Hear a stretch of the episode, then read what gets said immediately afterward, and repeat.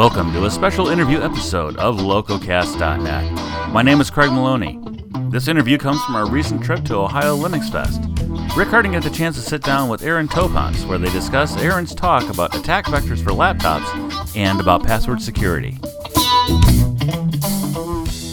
All right, so I'm here with Aaron. How do you say your last name? Toppins? Toponce. Toponce.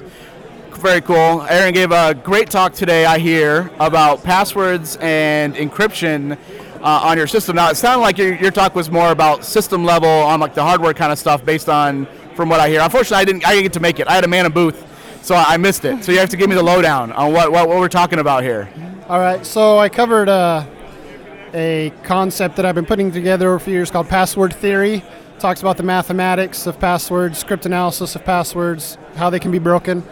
And then I finished the talk off with decrypting file systems, or decrypting encrypted file systems specifically. Wait a minute, wait a minute. Decrypting encrypted. I thought that was all safe. If I if I click that encrypt my home directory button, I'm all safe and good to go, right? I can I can break your encrypted home directory. No, no, that's that's not good. We can't it's have not. that. No. How? So how in the world are you doing that? There's I, there's there's two methods, common methods. There's the cold boot attack uh, and the evil maid attack. Both have different principles on how you execute, but it renders an encrypted file system broken. Really? And so you, what do you have to have access to the hardware then? You steal my laptop and then you can get into it even though I don't think you can, or Right. The premise of the presentation of the talk was that I have physical access to your machine. yeah. So, the, the old rule still stays true that no matter what, if they get access to your device, it's just a matter of time, huh? Correct. Correct. That doesn't help me feel warm and fuzzy, man. You're making me cry here. Sorry. Ah. They are So- they are speed bumps, and Right. to the average attacker, you're probably safe. But to someone who's dedicated and know what they're doing, So is there are, are there there known good workarounds for the thing? Is there something that we should be doing that we're not?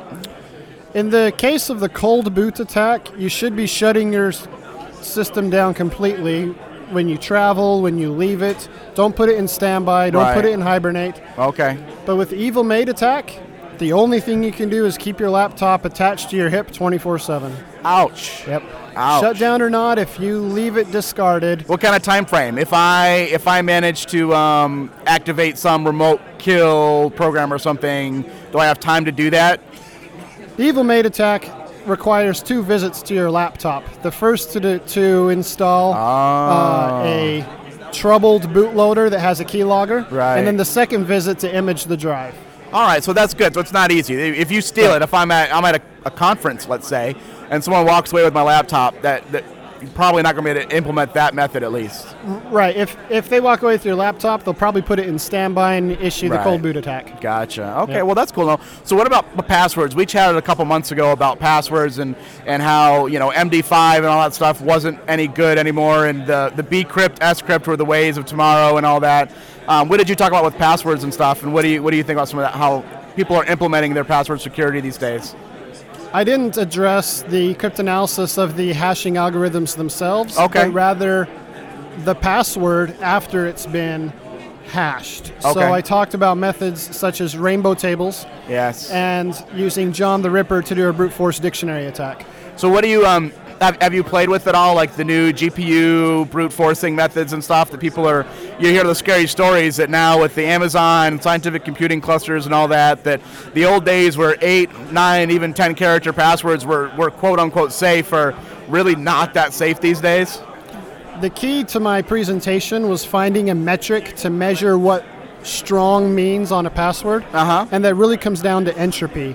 And there is a mathematical equation you can apply to your password to see how much entropy you have in the password. Okay. And then uh, if you go to distributed.net, you can see that they're working on cracking a 72 bit key, Wow. and they're moving at about 300 billion keys a second. It'll take them about 500 years. Wow. So that's right there gives you a metric that 72 bits seems to be okay. for Okay, so when you when you when you take your password and calculate the entropy, you're going to get some kind of bit value out of it on like how correct, Yep, Awesome. correct. Is there a good place to go to look at how to do that? If I want to go check my password right now, how, do I, how do I figure out my entropy? I could give you the equation over the mic. I don't know if it'd be helpful. I know, but is there a URL or something that's a good place to learn about it at? Wikipedia uh, Google entropy from information theory. Okay.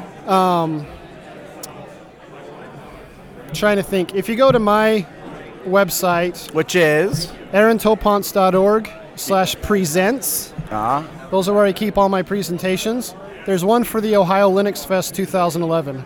My presentation is there, the PDF is there, I've got the equation in there, all the info on entropy. So cool. So if you had to give one tip out to everybody, like do this one thing and, and double or triple your safety as far as your security on your on your machines and your stuff, what would it what would it be? What is what's the most common thing you want to hit people over the head for? Make the passwords longer. So, oh, that brings up then. We were chatting with, there was a great uh, XKCD uh, uh, cartoon a little bit ago about how humans have been intentionally or unintentionally beating themselves in the head trying to remember complex passwords with complex rules when really all they really need to do is, is to use some kind of phrase, you know, pink ponies are perfectly palatable or something. is a great password, but people don't use that. We don't let them use it on a lot of these sites and things. Uh, Is that kind of your experience as well and what you kind of like encourage? Yes, if you look at the equation for entropy, you'll find that it's a logarithmic function. Wow. And the key to gaining more entropy per cost is length, Right. not adding special characters or replication numbers. While they certainly add Help, entropy, right. they help. You get much more entropy for the cost in length. Right, I gotcha. So a 12 character passphrase would be subs- hopefully, if it's not a dictionary word, Mm-hmm. a stronger passphrase than say an eight character that's got random characters in it. Very cool. See, that's good to know. So everyone out there, go ditch those eight-character dollar sign exclamation points and get yourself some pink pony password. That's right. You need it.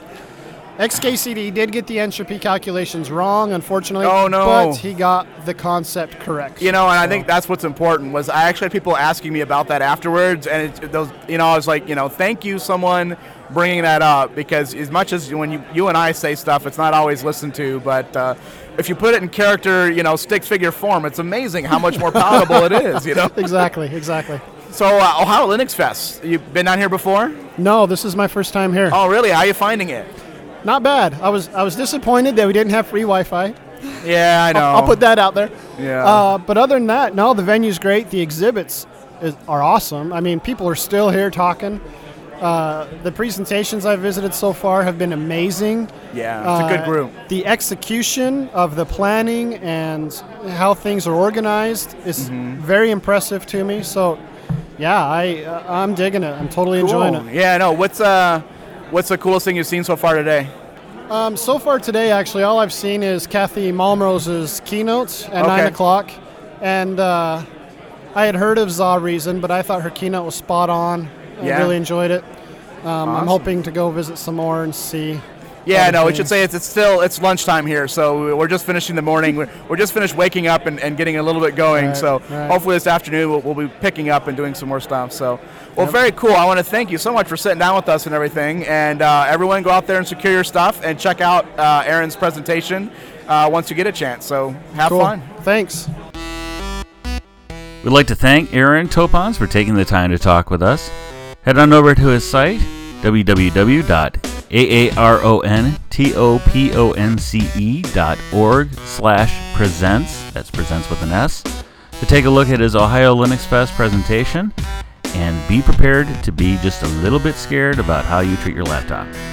We'll have more interview segments coming up, so keep it here on lococast.net.